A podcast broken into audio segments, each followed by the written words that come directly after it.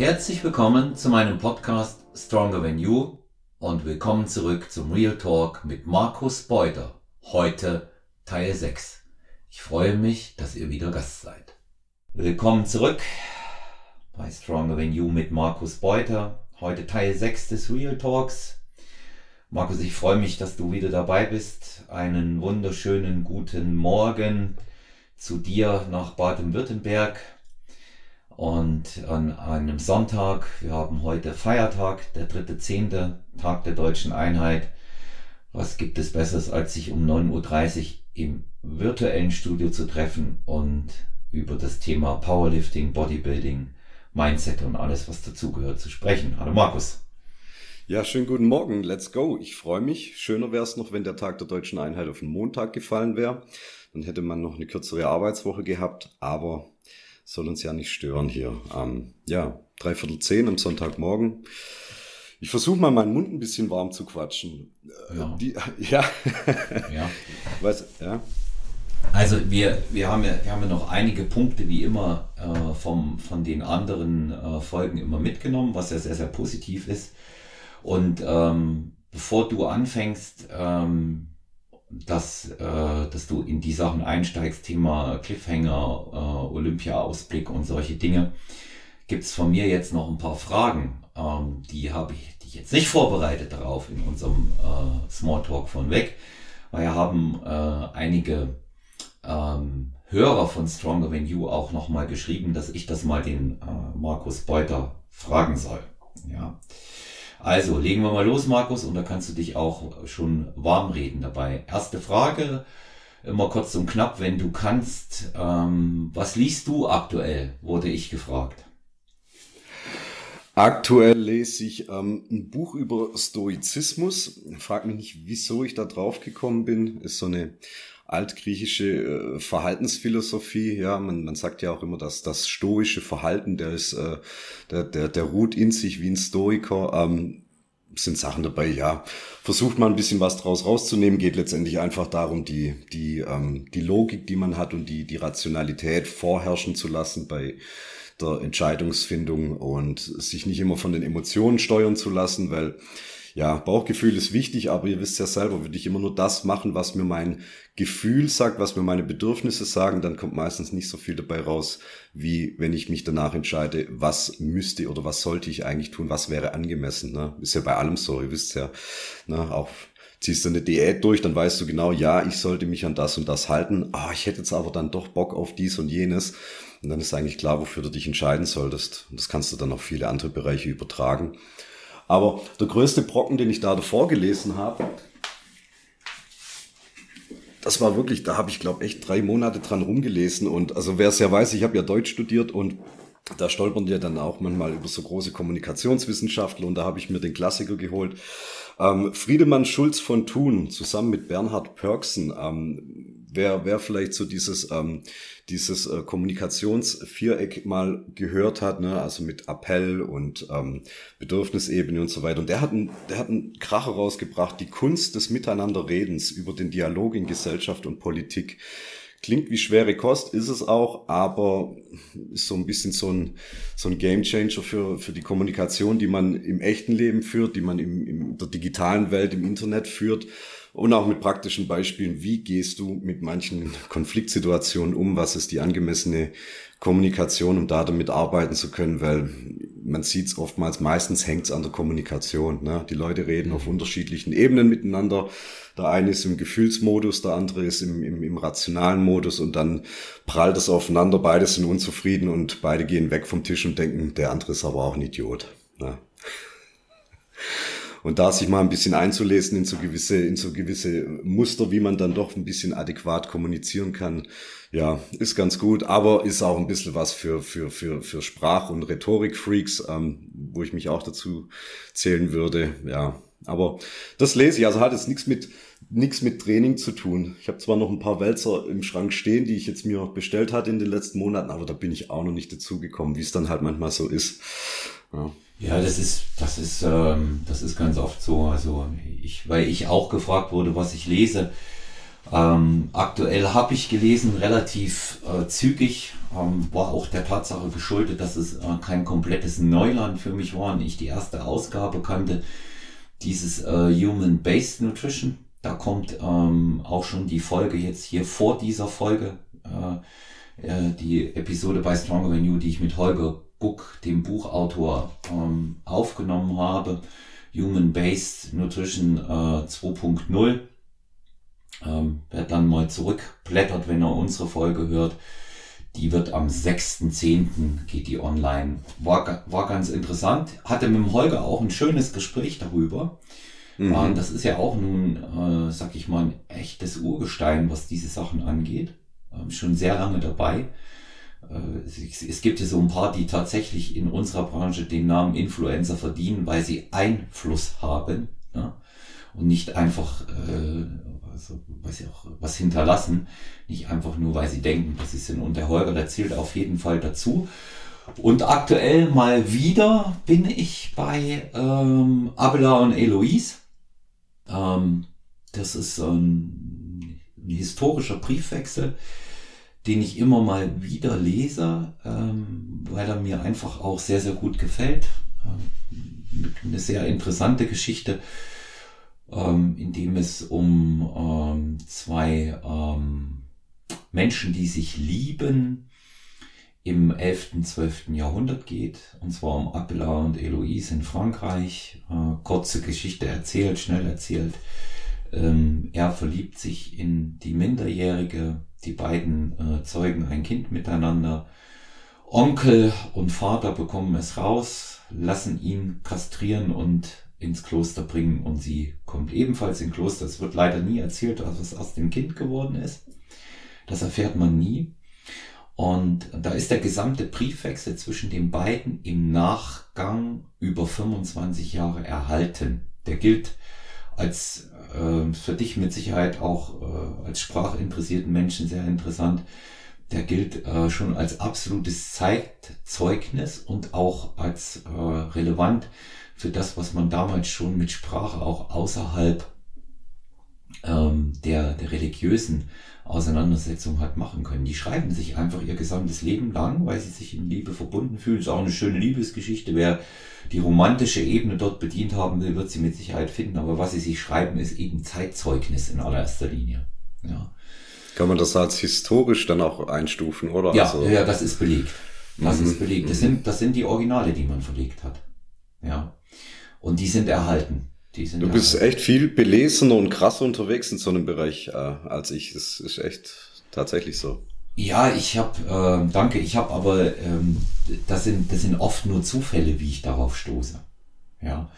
Und ähm, aber es ist es ist ganz eine ganz interessante Geschichte. Und was ich aktuell noch gehört habe, weil ich auch das gefragt wurde, was ich aktuell noch gehört habe, war ähm, Madame Bovary von Flaubert als Hörspiel. Ja.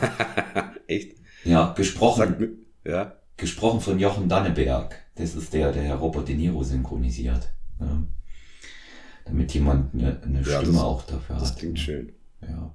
Oh, eine Sache habe ich noch gelesen, die fällt mir ein, ist ein bisschen leichte Kost, weil ich muss dazu sagen, ich lese überhaupt keine Unterhaltungsliteratur. Also mhm. ich lese nur Sachen, die, also Sachbücher in erster Linie ähm, und dann noch Dinge, die einfach so ein bisschen Informationsgehalt haben. Also ich würde jetzt nicht irgendwie hier so einen so einen äh, schwedischen Krimi oder irgendwas lesen. Das, ähm, also nicht, weil ich schlecht finde, sondern einfach, weil ich dann auch zum Lesen dann zu wenig Zeit habe und dann sortiere ich halt aus.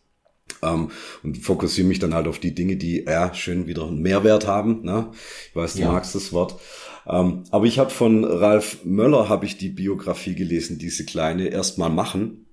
Kann ich empfehlen, liest sich gut für auch Leute, die jetzt mit Bodybuilding nichts zu tun haben. Da kommt ein bisschen Teil davon äh, auch von seiner Bodybuilding-Karriere drin vor. Aber liest sich gut, ist ein schönes kleines Büchlein, ähm, ist, ist ähm, sehr äh, modern geschrieben für eine Biografie, immer so im Dialog mit seinem, mit seinem, ähm, mit seinem Chronist, der das für ihn geschrieben hat. Also das ist wie so ein Dialog so ein bisschen aufgebaut. Das Ganze ist echt schön. Habe es auch deswegen gelesen, einfach mal zu gucken, was ist gerade der Stil, wie man eine gute Biografie schreibt, weil manche wissen es, ich bin ja dran, gerade das Leben von Frank the Bank Pfraumer in, in Schriftform zu bringen, die Biografie vom besten Bankdrücker oder vom erfolgreichsten Bankdrücker aller Zeiten gerade aufzuarbeiten. Und da muss man auch so ein bisschen gucken, wie ist da so der Stand der Literatur drumherum, wie ist, wie ist ein moderner Schreibstil hier angemessen. Ja, ja. Naja, der, ähm, den, den Ralf Möller habe ich vor elf Jahren, habe ich den mal kennengelernt während eines Fotoshootings. Und wie ist es so?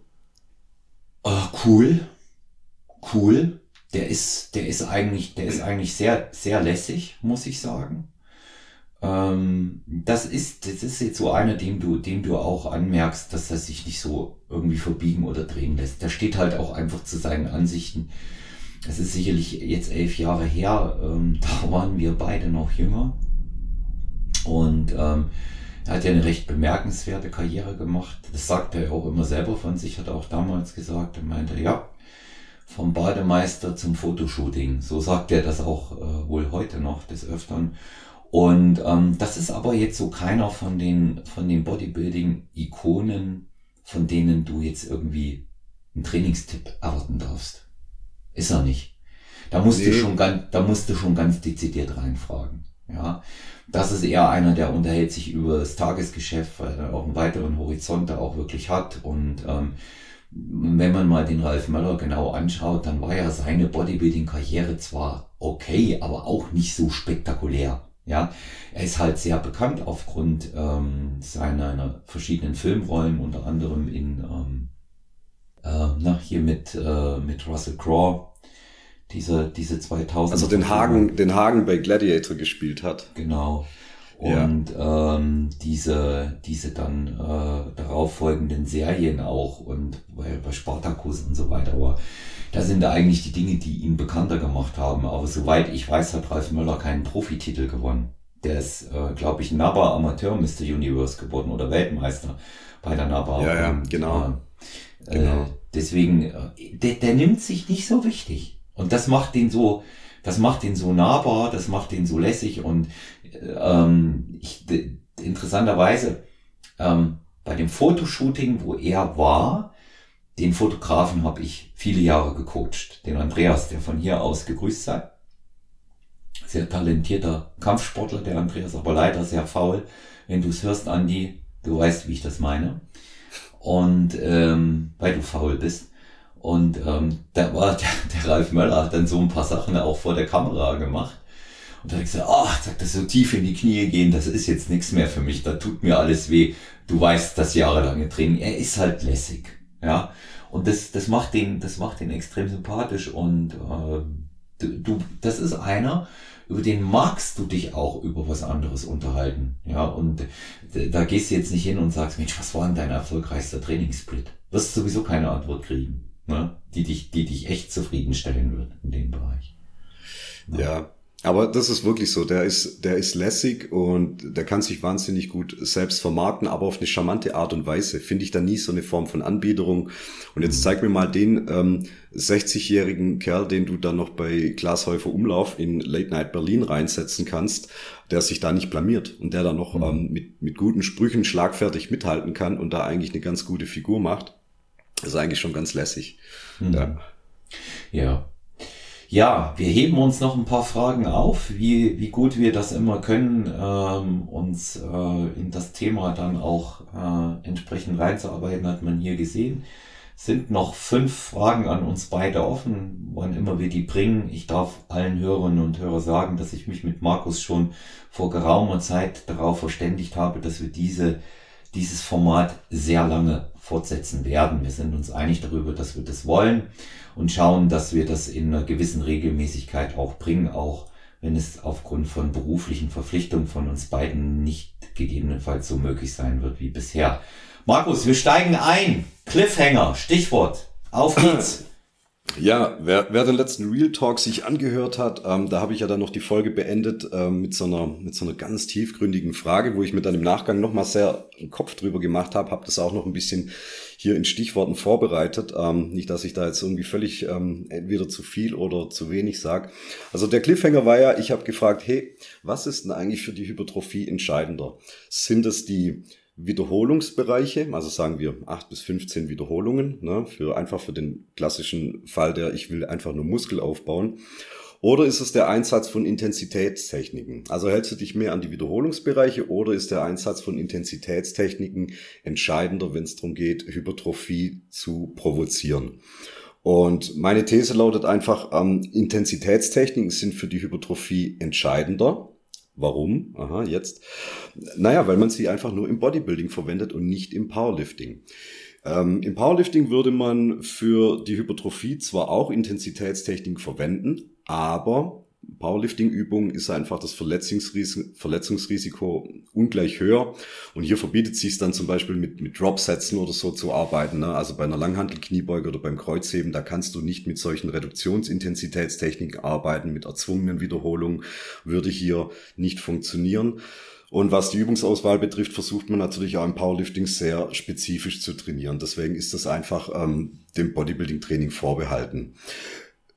Ergo sind Intensitätstechniken auch effizienter für die Hypertrophie als jetzt der reine Fokus auf Wiederholungsbereiche. Und die Forschung hat es jetzt auch belegt. Ich habe da, wer es im Nachgang dann noch wissen möchte, möchte es jetzt hier nicht ausufernd erzählen. Da gibt es von Schönfeld, gibt es da auch ähm, noch eine Studie dazu, die ich jetzt als Beispiel da dafür im Hinterkopf äh, aufführen würde.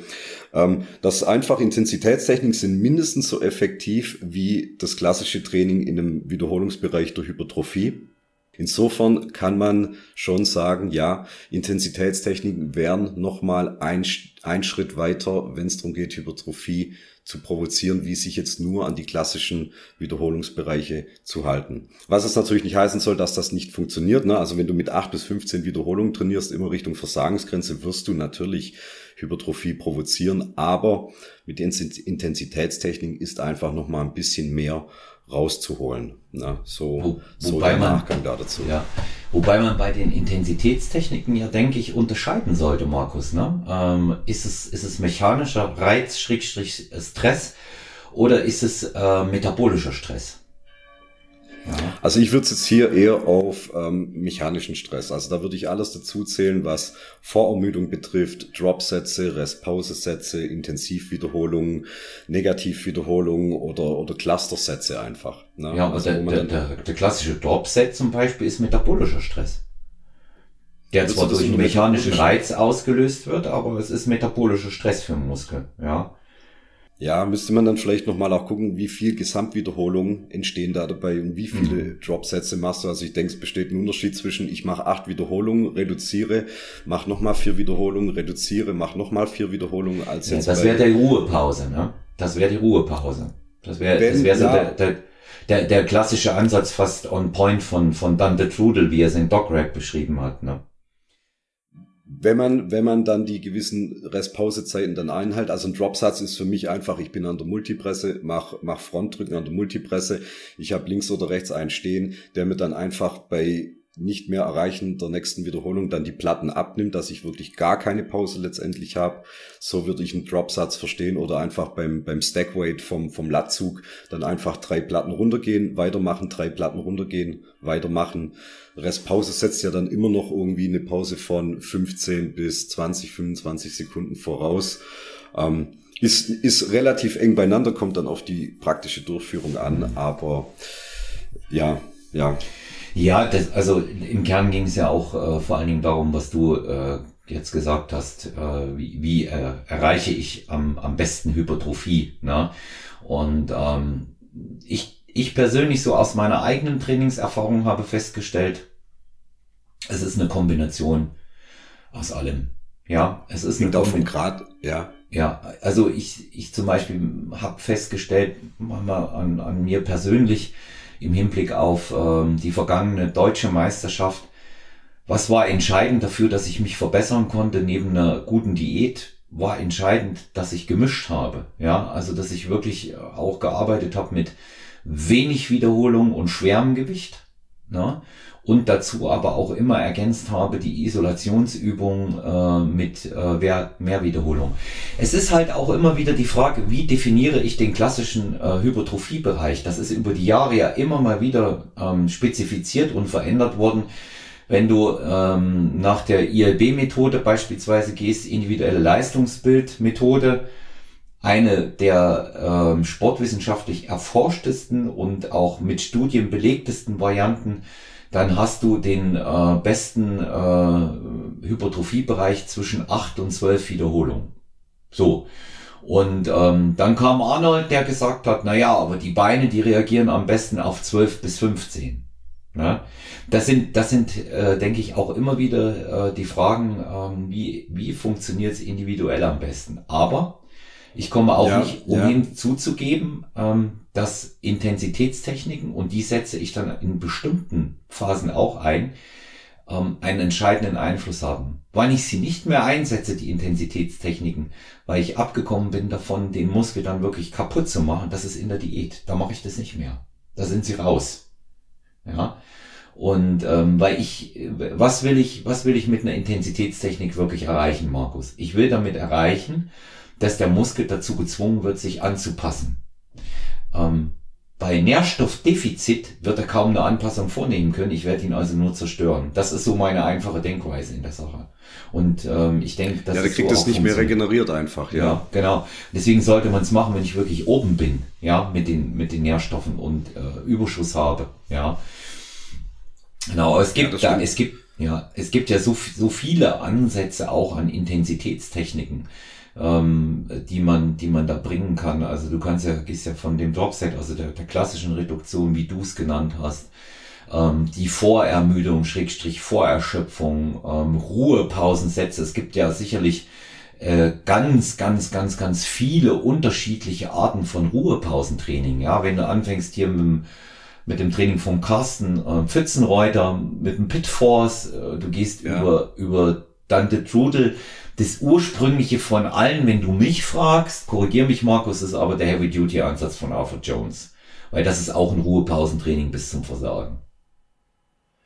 Ja, also ich habe das mal in einem Fachartikel, habe ich das auch mal äh, chronologisch geordnet und ähm, da kommt natürlich Arthur Jones mit ganz weit vorne.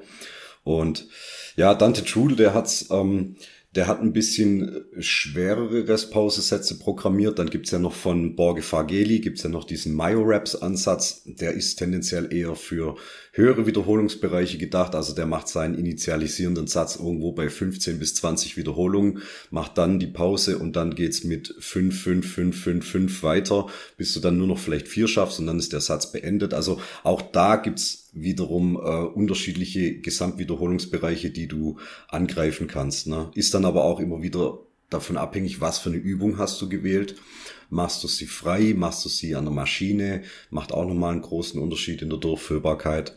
Und das, was du vorher gesagt hast mit den Wiederholungsbereichen, ja, und da ist es dann halt auch wieder, wie ist die Phaseverteilung beim Athleten? Ne? Wie ist die Phaseverteilung? Hat er in, in mehr, mehr Fast Twitch, hat er mehr Slow Twitch, Muscle Fibers in bestimmten äh, Bereichen. Ja, dass wenn, wenn, wenn Arnold sagt, die Beine reagieren eher ein bisschen auf höhere Wiederholungen, müsste im Umkehrschluss heißen, da hast du eine Phaseverteilung, die eher ein bisschen äh, Slow Twitch, also ein bisschen äh, ausdauerlastig ist. Da brauchst du, da hast du dann so einen höheren äh, Threshold über den du drüber kommen musst, ne? wenn es dann erst ab 18, 12, 15 Wiederholungen anfängt, effektiv zu werden für die Beinmuskulatur. Ja klar, natürlich. Und natürlich auch die Ausführungsgeschwindigkeit, die Kadenz spielt eine Rolle. Ne? Also wenn ich da so richtig schnelle Speed-Wiederholungen mache, äh, sind acht Wiederholungen deutlich kürzer, als wenn ich jetzt äh, drei Sekunden negativ, eine Sekunde halten, äh, zwei Sekunden äh, konzentrische Phase dann sind die acht Wiederholungen fast doppelt so lang. Ja, ja absolut. Ich sehe ich ja. sehe halt auch einfach im, im, im Beintraining zum Beispiel, entschuldige, kannst du eigentlich sagen, funzt alles. Ja, nach meiner Auffassung funzt im Beintraining alles zwischen sechs und zwanzig Wiederholungen. Zwischen sechs und zwanzig Wiederholungen funktioniert da. Habe ich gemerkt. Ja. Also ich, äh, meine, ähm, meine Art, die Beine zu trainieren, ist sicherlich eh ein bisschen schräg, aber ähm, habe zum Beispiel auch festgestellt, mir bringt es nicht wirklich mehr, in der Beinpresse immer noch mehr und noch mehr Gewicht aufzulegen, weil wie du ja weißt, mache ich kein schweres Beugen mehr. Ja. Und sondern dass es für mich sinnvoller ist, ähm, eher bei den äh, in der Beinpresse darauf zu setzen, ein paar mehr Wiederholungen zu machen. Bin immer mindestens zwischen äh, 12 und 15, eher zwischen 15 und 20. Auch noch relativ schwer, führe aber die langsam aus und mache in der letzten Zeit zum Beispiel die, Beinpresse im Beintraining ganz zum Schluss. Ja. Und ja, warum ähm, nicht? ja, spricht für mich vieles dafür, weil ich beginne äh, mit meinem Lieblingsgerät, mit der Hexbar. Dann gehe ich ähm, auf Ausfallschritte, äh, Strecker, Beuger in der Maschine und zum Schluss kommt die Beinpresse dran. Mhm. Und dann mache ich meistens äh, ein Drop-Set, der besteht aus vier Teilsätzen, jeweils 20 Wiederholungen. Ja. Da ist der Puls ungefähr bei 265 und äh, ich fall fast runter von dem Ding. Aber das bringt mir A, diesen Pump, den ich brauche und aktiviert eben die unterschiedlichen Muskelfasern. Und das ist optisch sichtbar, sogar unmittelbar danach. Ja. Mhm. Und wenn einer keine Streifen in den Beinen hat und braucht sie für den Wettkampf, dann wird weder die 20 Wiederholungen in der Beinpresse was dafür tun, noch die sechs Wiederholungen beim Kniebeugen. Da muss er sich anstrengen und entsprechend sein Kardioprogramm und seine Diät darauf auslegen, dass die Streifen reinkommen. Und Vaskularität in den Beinen, ja. also sichtbare Venen, naja, Glückssache. Glückssache. Also da würde ich, da genieße ich es eigentlich auch im Bodybuilding. Ähm, also würde ich jetzt Bodybuilding ernsthaft betreiben, ne, Klammer auf, Klammer zu, äh, dass du da ja da hast du ja nicht dieses Dogma wie im Powerlifting, dass du mit einem schweren, mit einer schweren Verbundübung anfangen musst, auch wenn dir das viele Pläne so, so, so, ähm, so vorordnen. Du musst jetzt da nicht zwingend mit einer Kniebeuge, Frontkniebeuge ähm, oder, oder von mir sogar Squat oder Beinpresse anfangen. Weil wo, wo ist die, wo, wo ist das Ungleichgewicht ähm, am stärksten als nicht in den unteren Extremitäten? Also meistens sind die Leute entweder Quadrizeps dominant oder, oder hintere Kette, Beinbizeps, Gesäß dominant. Und wenn du dann mit einer schweren Verbundübung anfängst und ähm, da sagen wir mal dreimal acht oder dreimal zehn Wiederholungen machst, also versuchst schon Richtung Versagensgrenze zu gehen, ja, da kann es sein, bei manchen ist da beim Quadrizeps immer noch nicht viel rausgeholt. Oder wiederum auf der hinteren Kette passiert auch nicht viel. Und da hast du doch im Bodybuilding den schönen Vorteil, dann kannst du, je nachdem, ob die Vorder- oder die Rückseite eher die dominantere ist bei dir, hier schon mit einer Vorermüdung das Ganze ein bisschen ähm, einebnen. Ne? Dass du einfach sagst, naja, komm, äh, Quadrizeps, der feuert bei mir sofort, aber hintere Kette macht immer Schwierigkeiten. Ja, dann versuche ich einfach den Quadrizeps schon vor dem Kniebeugen durch ein Beinstrecken schon vorzuermüden, dass der in seiner Leistung ein bisschen absinkt und sich auf, auf gleichem Niveau wie die hintere Kette Kette einigermaßen einpendelt. Reduziert sich natürlich das Gesamtgewicht der Übung, aber im Bodybuilding scheißegal. Ne? Ob ich jetzt 3x8 mit 120 Kilo mache oder 3x8 mit 140 Kilo, am Ende letztendlich egal, solange der Stimulus da ist und eine Progression besteht, ja, völlig egal. Ja. Ja, also es ist, Entschuldigung, heute etwas heißer. Das kann auch von letzter Woche sein, vom Schreien in Österreich. Ne? Die, die, ja. die, die Möglichkeit ja. gibt's. Also äh, ich war ja, ich war ja so, nur, nur kurz am Rand, ich war ja so heiser, ähm, dass ich, dass ich wirklich nicht mehr ähm, sprechen konnte. Ne? Und ähm, als dann so mit meinen Leuten rundherum telefoniert habe, die haben alle gedacht, ich wäre todeskrank. Ja, wirkt sich, Wahrscheinlich war es die Afterparty. Genau, die, die Afterparty mit einer, mit einer äh, Rindfleisch Rice Bowl vom The Gym die wir noch in der Halle gegessen haben, weil die Kinder vom Tobi sich gern die Frauen noch angucken wollten, aber dann kurzerhand entschieden hatten, dann doch nicht mehr. Aber in der Zwischenzeit hatten wir so eine Bohle gegessen. Es war spät abends. Ja, war schon halt zehn, Viertel vor zehn. Also das ist, das ist dann immer so out of standing, kannst du eigentlich sagen, wie das mit den Zeiten läuft. Völlig, völlig konträr. Und ähm, ich war dann froh, dass ich nicht mehr so viel reden musste eigentlich, ne, dass der Sonntag so, so, so schon Programm war ja, zu den, äh, zu den unterschiedlichen äh, Trainingsansätzen und, und Techniken und auch äh, Cliffhanger, wie du es so schön genannt hast. Lass mich da bitte mal noch ein kleines Fazit machen. Ähm, es ist wichtig, dass jeder hier auch für sich, und da sind wir wieder bei diesem Thema und gerne gehen ein bis zwei Euro in das Schweindel, ähm, individuelle Anpassungen vorzunehmen. Man muss herausfinden, welcher Weg für einen selber der passende ist. Und das geht auch nur, indem man ausprobiert. Und jetzt ganz großes Aber. Und Markus, ich denke, da wirst du mir 100% beipflichten. Ausprobieren bedeutet nicht. Ich mache eine Woche Dante Tudel, die Woche drauf German Volume, die Woche drauf trainiere ich Markus Rühl, schwer aber falsch. Und in der darauffolgenden Woche mache ich das äh, Powerlifting-Programm nach Louis Simmons. Es ist wichtig, einen Makrozyklus mal durchzutrainieren nach einem bestimmten System, um Ergebnisse zu sehen. Ich kann sagen, nachdem ich jetzt Athleten äh, konstant beobachtet und gecoacht habe, ob etwas funktioniert, sehe ich frühestens nach sechs, sieben Monaten. Ja, ist schon mies, ne? Ja, ja. Ja, während, während du, während du in einer Veränderung im, im Plan gegebenenfalls so nach den ersten zwei, drei Trainingseinheiten äh, irgendwas spürst wegen Mörderpump. Ja. Ich sehe da, ich sehe da ganz anders an. Ich möchte mal ein Beispiel bringen, Markus. Ich habe ähm, aktuell wieder den Robert Netz im Training. Robert ist der äh, zweite der äh, ANB, äh, ANBF 2019 im Leichtgewicht, also österreichischen Open. Und ähm, der ist jetzt wieder eingestiegen, will nächstes Jahr Wettkampf machen. Was sagen wir mal, der Robert war schon sehr massig, wie er da kam. Ähm, kennt ja meine Einstellung auch dazu und deswegen haben wir das Gewicht auch erstmal runtergefahren, weil ich sage, bei, auch bei so Athleten, wenn ich 74 im Wettkampf bringe, kann ich nicht 94 wiegen. Geht nicht. Das ist, bringt nicht mhm. wirklich viel. Ja, weiß er auch und da arbeiten wir bereits dran. Aber wir haben zum Beispiel ein, Trainingssystem eingeführt, nachdem er noch nicht trainiert hat. Und zwar einen alternierenden Zweiersplit als Oberkörper, Unterkörper. Ja, also wir haben einen AB und äh, A2 und B2 Plan, in dem wir zwar die ähm, Reihenfolge und Anordnung der Muskelgruppen gleich haben, Einmal bei Oberkörper, einmal bei Unterkörper, aber dann in den Übungen komplett variieren. Und ähm, der kommt perfekt zurecht mit dem Plan. Der steigert sich, das läuft ganz hervorragend. Und vor allen Dingen, trotz nur eines minimalen Kaloriendefizits verliert er konstant Körperfett. Das ist eine ganz interessante Geschichte. Ja, und natürlich auch etwas Gewicht, aber erstmal wirklich konstant sichtbar Körperfett.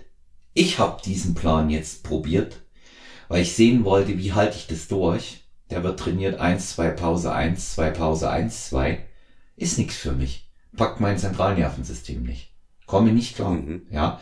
Kann man jetzt nun sagen, ähm, okay, Olaf, du bist ähm, alt und trainierst immer schwer. Ähm, glaube ich nicht, dass das die Ursache ist. Ich bin der Meinung, dass nicht für jeden jedes System geeignet ist. Und darüber haben wir schon gesprochen, als wir hier über Abadjiev und, und Konsorten sprachen. Ne? Und aus dem Grund ist es so, lasst euch dort die Pläne zusammenstellen. Und wenn ihr euch die Pläne selber zusammenstellt, probiert sie einen konstanten Zeitraum aus und nehmt auch da immer wieder die kleinen Anpassungen vor, die notwendig sind. Markus, eine Frage, die passt jetzt hier gerade gut rein, die aber auch gestellt wurde.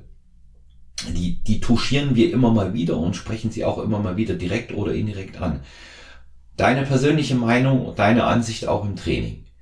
Was hältst du davon, wenn mir eine Übung eigentlich total nicht liegt? Soll ich sie trotzdem ausführen und lernen? Klassiker, mir liegen einfach die Kniebeugen nicht, weil ich sie nicht hinkriege. Mangelnde Hüftflexion, Knieschmerzen, ähm, Wahlsterben, Erdnussbutter macht dick, ähm, Klimaerwärmung, alle Gründe, die es gibt dafür. Es geht halt einfach nicht. Dran festhalten und probieren, bis ich einen Durchbruch habe oder einfach eine andere Übung reinnehmen. Naja, wenn du jetzt ein Powerlifter wärst, würde ich sagen, na hast du Pech gehabt, dann musst du dir einen anderen Sport suchen, weil Wettkampfübung ist Wettkampfübung, du kommst ja nicht umher. Aber für Fitness und Bodybuilding, du musst meiner Meinung nach schon eine Form der Kniebeuge machen. Aber, jetzt das große Aber, du hast ja unzählige Varianten. Also es, es gibt kein Dogma, das dir vorgibt, dass du eine, eine Langhandelkniebeuge mit klassischer ähm, hoher Ablage, also oder auch olympische Kniebeuge machen musst. Oder, ne, also sagt ja keiner, du musst einen Power Squat machen, sagt keiner, du musst einen olympischen Squat machen, äh, Front Squat. Also du hast ja Möglichkeiten und irgendwas wirst du ja finden, mit dem du klarkommst. Ne? Du kannst einen Safety Squat Bar arbeiten, du könntest dich auch, wenn wenn die, ähm, wenn deine Knöchelmobilität nicht gegeben ist, wenn du sagst, hey, ich, egal wie ich es mache, selbst mit, mit Gewichtheberschuhen kippe ich nach vorne um, ja, dann stellst du dich halt auf ein Squatboard oder so, ne, wo du nochmal einen steileren Winkel hast.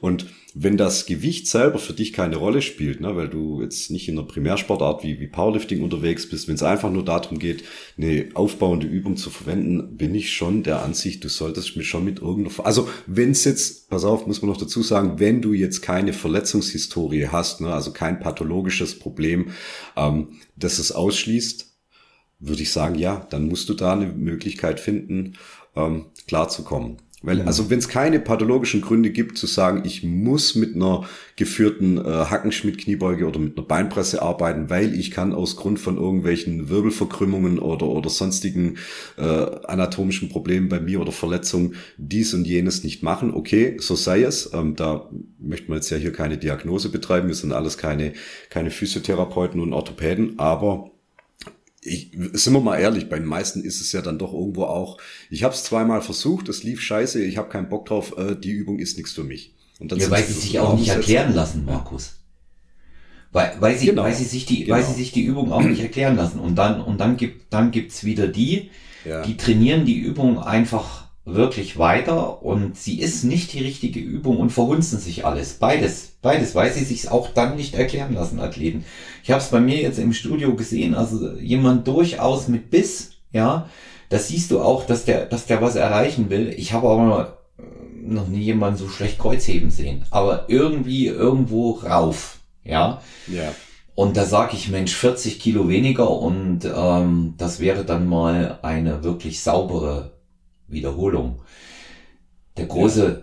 der große Knackpunkt ist der, klar, wenn ich Powerlifting machen möchte, gehört die Kniebeuge dazu. Alles andere im Bodybuilding-Bereich kann ich viel Ersatz finden, ja, auch für andere Übungen. Ich habe zum Beispiel einen Athleten angesprochen, Robert, große Probleme beim normalen Bankdrücken, weil der einfach die Schulter nicht richtig mitmacht. Aber der äh, drückt sensationell schräg, lang und schräg kurz. Also warum soll man das mit Gewalt machen? Sehe ich, sehe ich jetzt auch nicht. Und nur weil ich Powerlifting oder Powerbuilding Elemente in mein Training im Aufbau beispielsweise integriere oder auch bis zum Schluss, Markus, heißt es ja noch lange nicht, dass das dann auch die jeweiligen Übungen sein müssen. Es gibt genügend Möglichkeiten. Alternative zur Kniebeuge ganz wundervoll. Denken wir darüber nach. Fersen erhöht. Es gibt in fast jedem Studio hier diese modernen Schrägen, diese, diese Stahlteile, wo man die Fersen hochbringen kann, noch höher, als es die Gewichtheber-Boots äh, machen können. Und dann äh, links und rechts eine Kurzhantel nehmen. Dann habe ich die Last nicht auf dem Rücken und kann richtig schön tief durchbeugen. Ja? Auch eine, ja. auch eine sehr, sehr gute Variante. Ist nicht zu schwer, aber die Oberschenkel platzen davon. Ja? Genau. Und die modernen äh, Fitnessstudios heute, möchte da, äh, muss man gar keinen Namen nennen. Die bieten so viele Möglichkeiten, seine Beine zu exekutieren im Training. Da ähm, brauche ich nicht zwingend die Kniebeuge. Aber will ich der Powerlifter sein, werde ich sie wohl brauchen. Und Fakt ist auch eins, ähm, meine Beine, so wie ich sie jetzt auch noch habe, die habe ich mit Kniebeugen aufgebaut. Das ist die Grundvoraussetzung gewesen. Ist Fakt, auch wenn es jetzt nicht mehr geht. Aber ich glaube nicht, dass die ohne das jahrelange schwere Beugen auch noch als Kampfsportler so sich gehalten hätten, wie sie jetzt sind. Glaube ich einfach nicht. Und ich glaube, du wirst auch langfristig kein guter Sportler sein, der, der Progress macht, der sich vor einer Kniebeuge drückt, weil er sagt, das ist nichts für mich und dann auch von vornherein ausschließt, mit Varianten zu arbeiten, wirst du langfristig auch keine gute Fortschritte machen, weil eine Kniebeugen-Variante bietet halt immer die Möglichkeit, lange Fortschritte zu machen. Ne? Also da ist ja dann das Gewicht, das Endgewicht ist ja dann äh, jetzt nicht unendlich steigerbar, aber ich sag mal, die, die Progress-Rate von einem Kurzhandelseitheben, ne, da fängst du vielleicht mit 8 Kilo an und am Ende, wenn du gut bist, machst du vielleicht 25 Kilo. Ne? Da ist keine große Steigerungsrate mhm. da langfristig gesehen oder bei Kurzhandel-Kickbacks für einen Trizeps.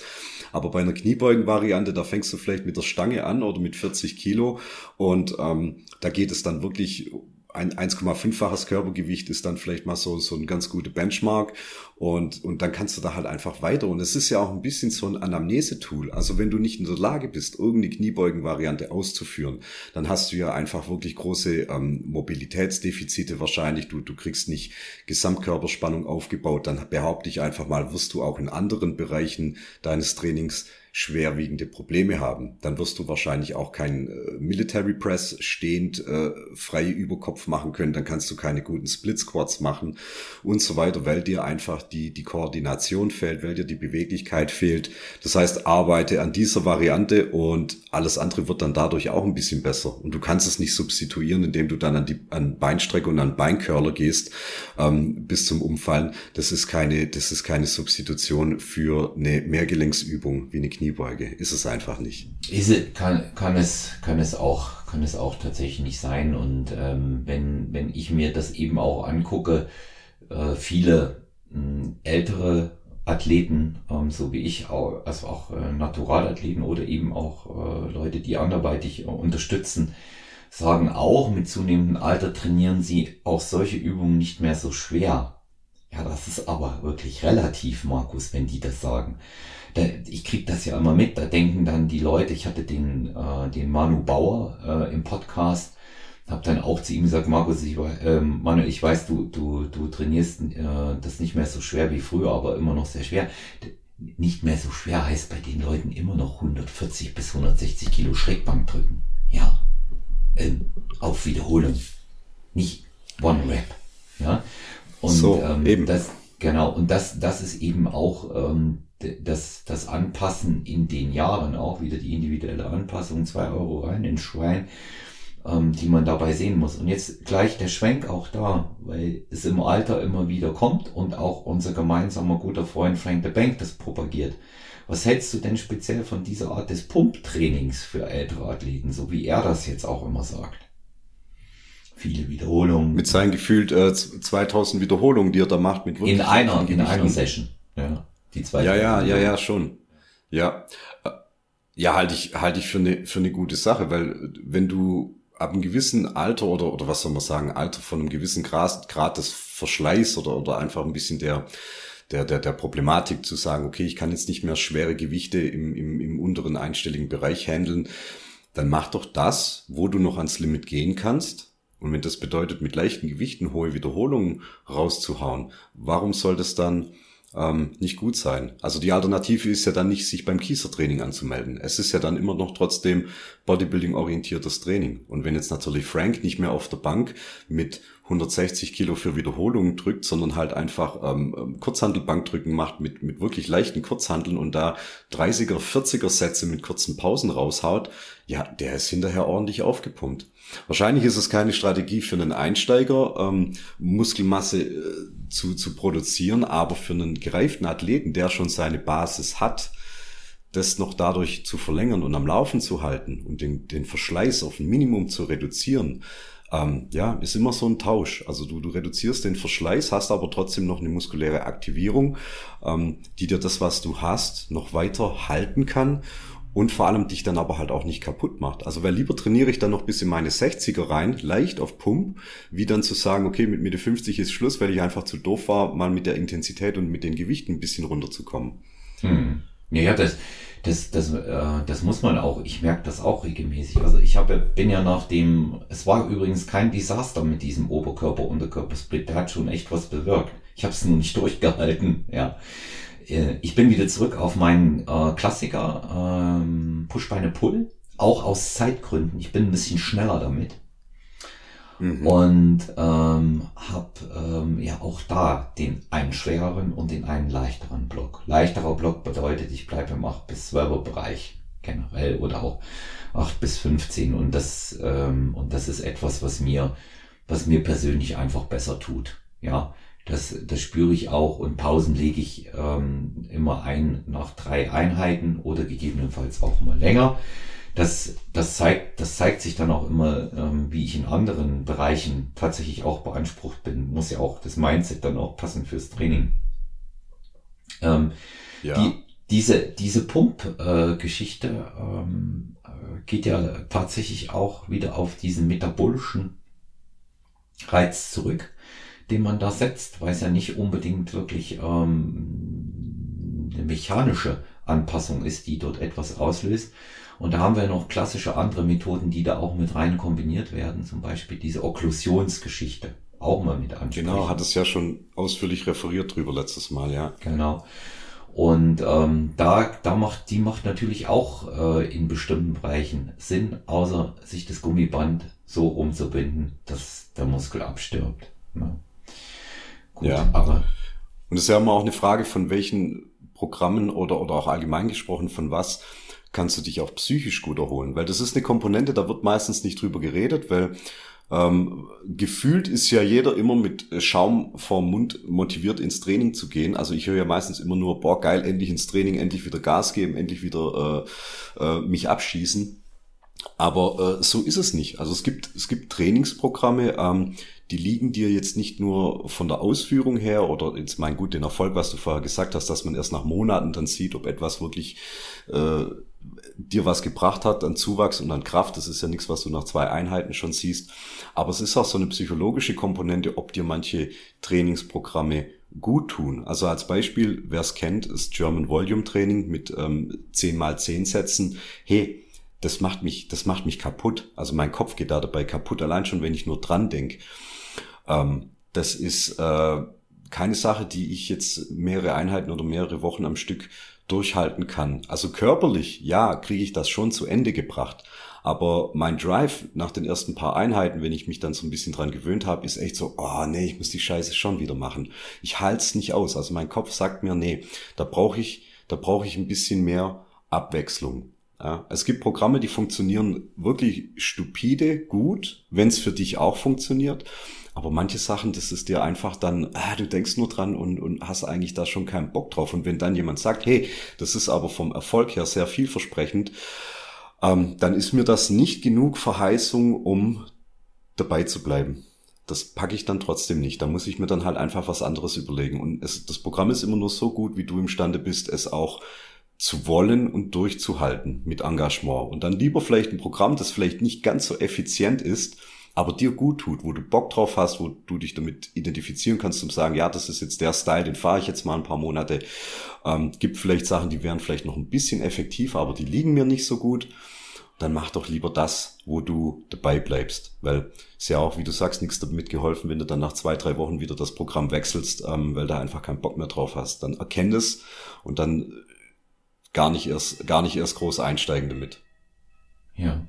Ja, das, es geht, es geht ja dann auch immer um solche Dinge wie Spaß.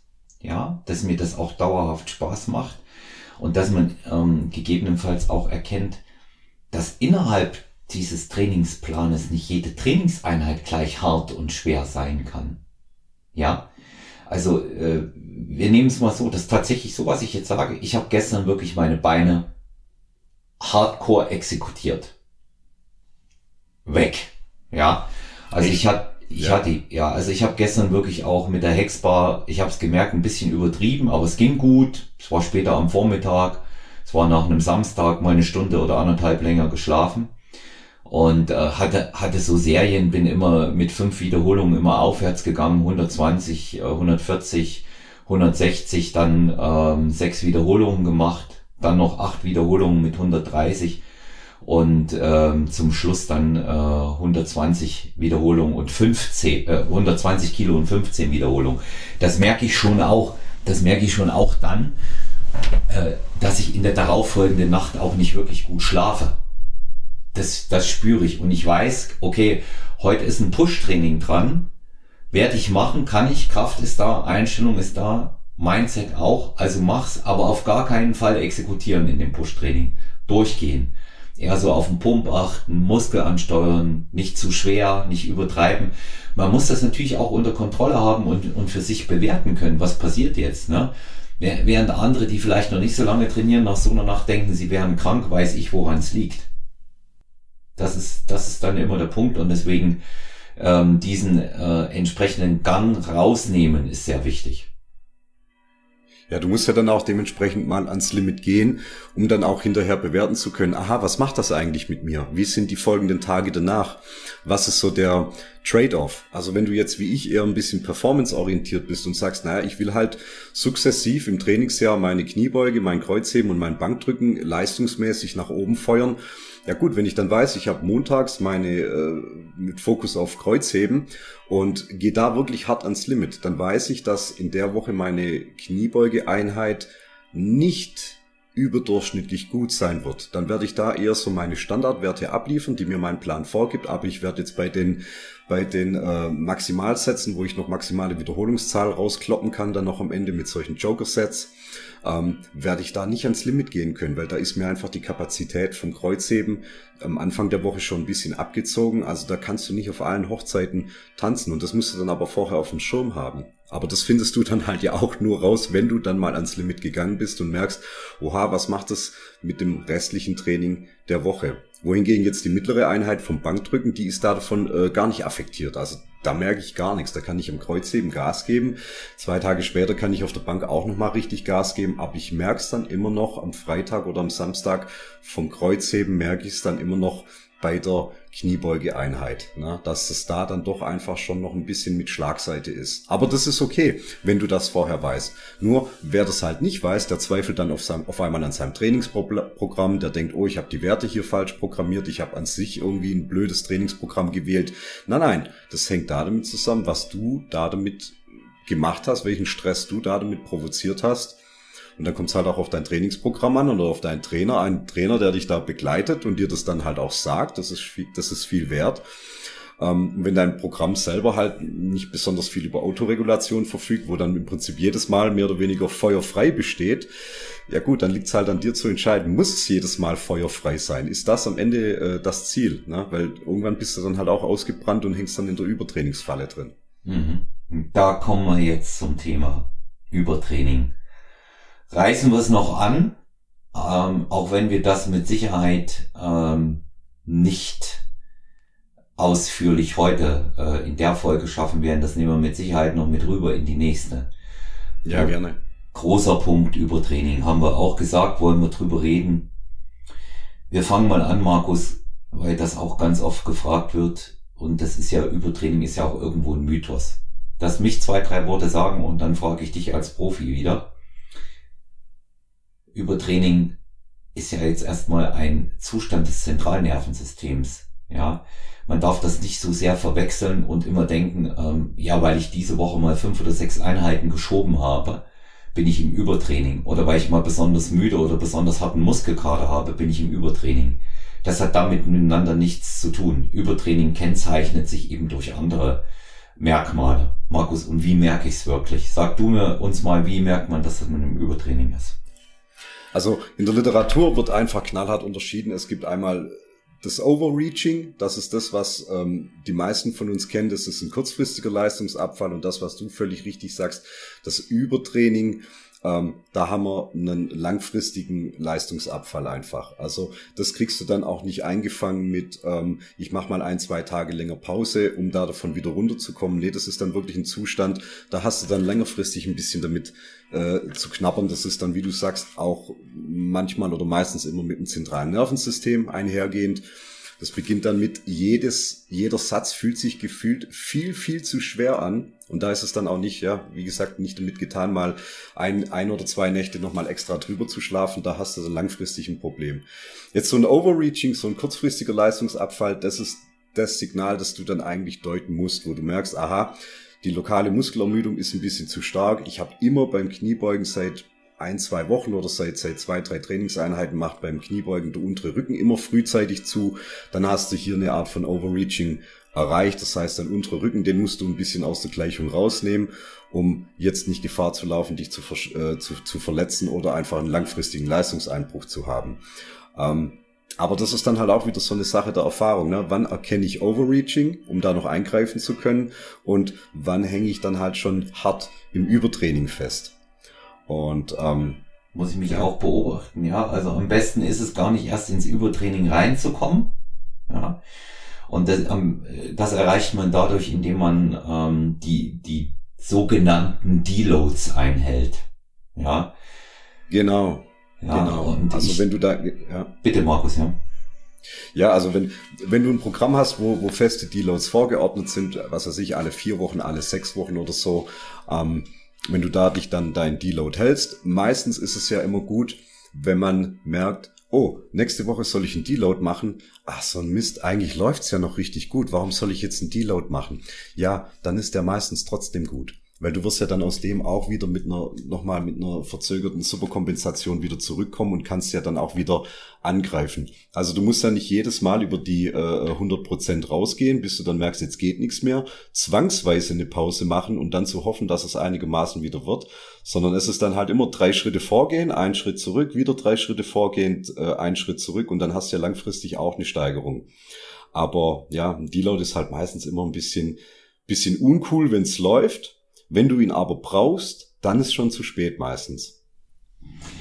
Ja, also ich, ähm, ich habe zum Beispiel die Erfahrung gemacht, ähm, dass es sehr, sehr sinnvoll ist, auch in der Arbeit mit Klienten, normalen Klienten, die keine Wettkampfathleten sind und auch mit Athleten natürlich, sich mal so an einfache Strukturen da auch zu halten, damit man gar nicht erst in das Übertraining hineinkommt. Der Klassiker, ich hatte es vorhin schon mal genannt, ist die ILB-Methode. Ich mag die, weil sie super gut erforscht ist und einfach auch beleg, belegbar ist. Ja, die ILB-Methode, individuelle Leistungsbildmethode, bietet ausreichend Möglichkeiten, sowohl für Trainer als auch Athleten oder Klienten dann in dem Fall festzustellen, wie funktioniert es am idealsten. Bei die fängt zum Beispiel an, ganz klassisch, ein Zyklus, jeder Zyklus in der ILB-Methode mit einer Kapillarisierung.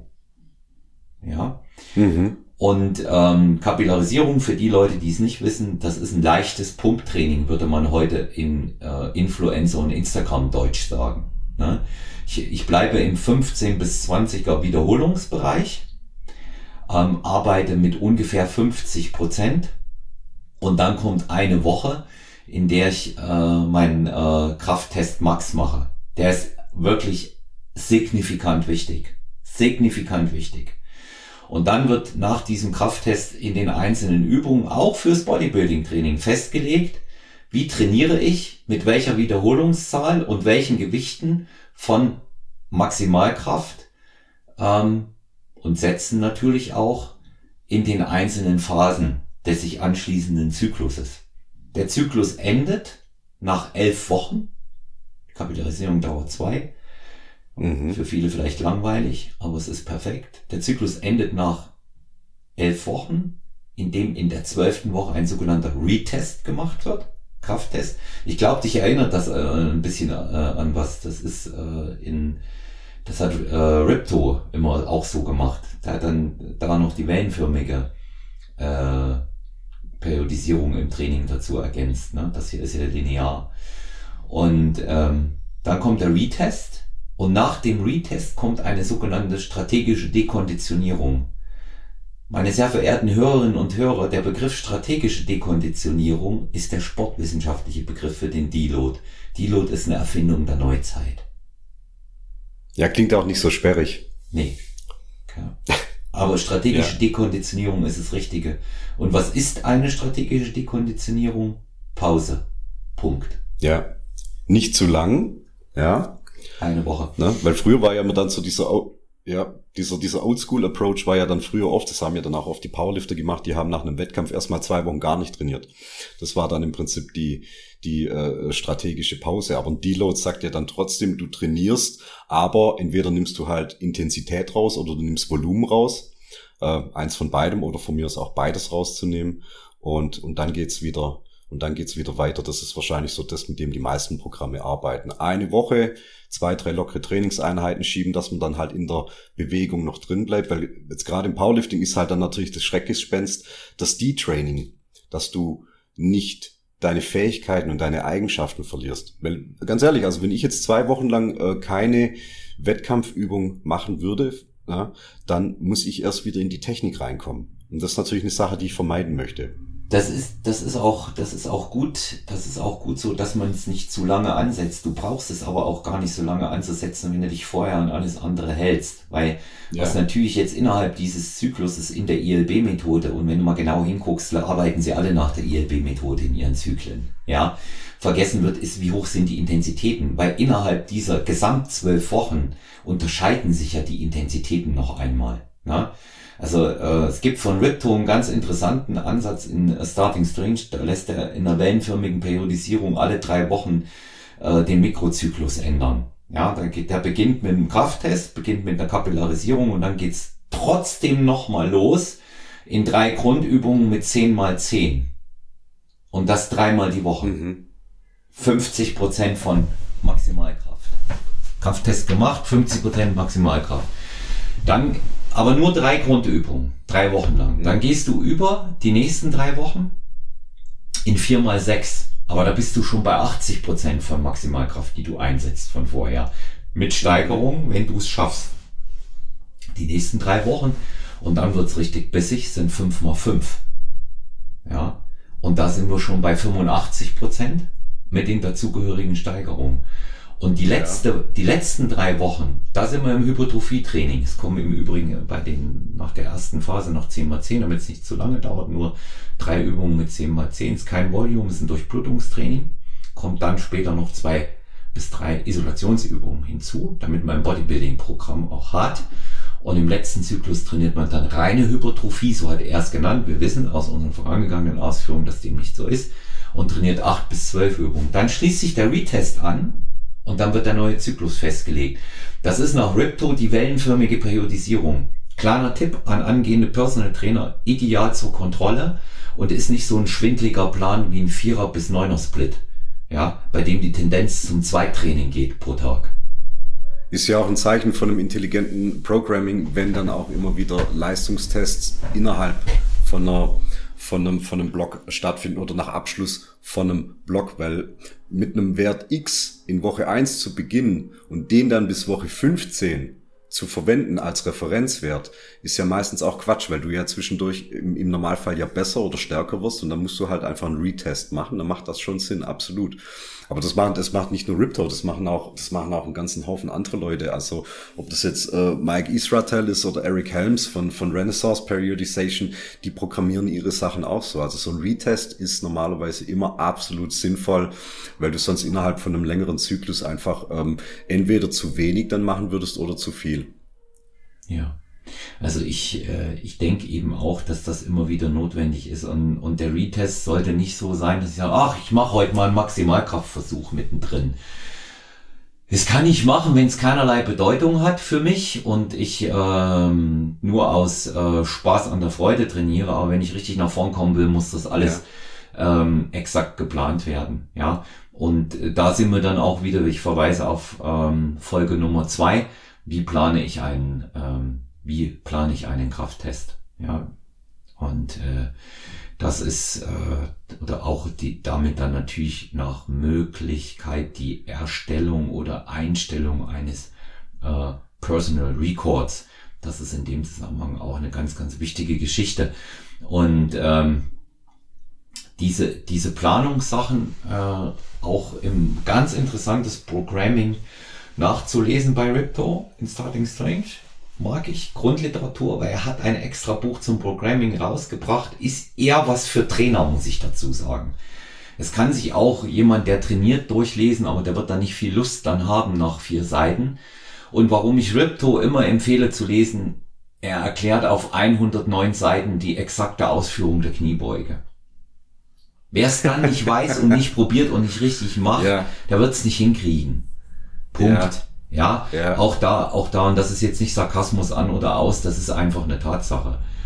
Und ja. wenn es weiterhin ums Programming geht, auch es konsequent zu integrieren, sei auch nochmals von meiner Seite dein Buch genannt, nicht weil du mein Gast und mein Freund bist, Markus, sondern weil es gut gemacht ist. Ich kann recht viele Sachen aus Markus Buch ähm, Powerlifting, ähm, die wichtigsten äh, Trainingssysteme aller Zeiten, sehr viel für mein Programming, ob im Power Building, Power Lifting Training oder Bodybuilding Training herausnehmen, weil ich nämlich weiß, wie funktioniert dann ähm, auch ähm, eine richtige Frequenz. Immer wieder die große Frage beim Bodybuilder, wie ist die richtige Frequenz der Übungen pro Woche? Ja, ich mich kraftmäßig verbessern, will ich einen Hypertrophie-Reiz setzen, wie, wie mache ich das am allerbesten? Und deswegen auch dein Buch an dieser Stelle nochmal empfohlen, verkauft sich ohnehin sehr gut, also hätte ich jetzt nicht äh, deswegen äh, machen müssen, sondern weil es einfach auch sehr, sehr gut funktioniert. Ne? Ja, danke. Also ist halt einfach ein Überblick da, ne, um auch mal äh, zu sehen, es ist ja davor ein, ein Abgleich mit dem, was so Stand der Forschungslage ist, zu diesen ganzen Basics, was die Trainingsvariablen betrifft. Und dann kann man es ja abgleichen. Ne? Dann kann man mal gucken, welches Programm würde mir einigermaßen liegen, was würde mich interessieren und dann kann man ja schauen, an welche Gegebenheiten hält sich das Programm, äh, gehst du damit d'accord zu dem, was du davor als theoretische Grundlage gesehen hast, würde das passen? Bin ich der Typ für dieses Training? Genau. Wie sind die Deloads einprogrammiert? gibt auch Menschen, die haben einfach rein von ihrer Alltagsbelastung auch einfach ein höheres Bedürfnis für einen Deload. Muss man auch einfach sehen. Also ich sag mal, der, der Student, der genug Schlaf bekommt und sage ich mal jetzt nicht so einen stressigen Lifestyle hat, ähm, der hat da vielleicht ein anderes äh, Deload-Bedürfnis wie jetzt einer, der seine äh, 45 Stunden die Woche hart arbeiten muss, dann noch mit, mit, mit Familie und rund ums Haus und alles. Das ist einfach nochmal eine andere Welt. Das muss man sehen. Ja. Und deswegen macht Sinn, sich damit auf jeden Fall zu beschäftigen. Und wir sind in der Folge auf der Zielgeraden, weil es jetzt gerade ein schöner Abschluss ist. Wir haben so viel, über das wir reden können, könnten sicherlich ähm, jetzt noch eine Stunde weitermachen, aber wir wollen es natürlich auch spannend halten. Darüber hinaus ruft die Pflicht.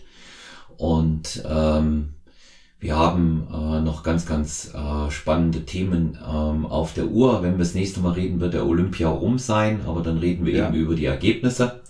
Und auch das, auch das ist, auch das ist interessant bei, äh, über das, was wir jetzt hier im Moment gesprochen haben, halte ich tatsächlich für wichtiger und interessanter, weil die Olympia-Ergebnisse selber werden wir dann einfach auch sehen und ja, wir können ja nächstes Mal so ein bisschen so eine Boulevardfolge machen, ein bisschen so Klatsch und Tratsch rund ums genau. Mr. Olympia Wochenende. Da gibt's bestimmt ein paar Dinge und ein paar Kontroversen, wo man sich dann einfach mal nur auf persönliche Meinung Ebene mal sich ein bisschen da äh, das Maul zerreißen kann vielleicht. Bin gespannt. Vielleicht gibt's ja auch mal wieder so ein bisschen Skandal, ne? dass da mal wieder ein bisschen Feuer reinkommt, wer weiß.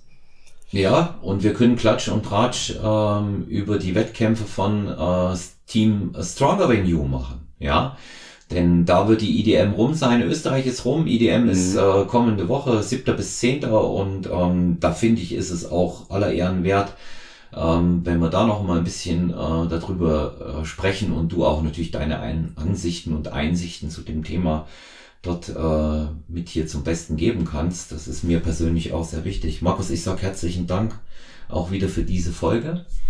Wir sind äh, Olaf, danke dir, ja, freue mich. Bald wieder dabei. Ich kann schon sagen, ähm, wann diese Folge mh, hm, gesendet wird. Ähm, wir haben am 6. den Holger Guck, 6.10. Äh, Human-Based Nutrition und dann zurückblättern und am 13. wird hier diese Folge gesendet. Also da sind wir auch mal in einer guten Timeline und unsere Zuhörerinnen und Zuhörer hören, wie wir das machen. Ja? Markus, ich bedanke mich bei dir. Ich wünsche dir und deiner Familie noch einen schönen Sonntag. Bis bald. Same, same. Bis dann. Ciao.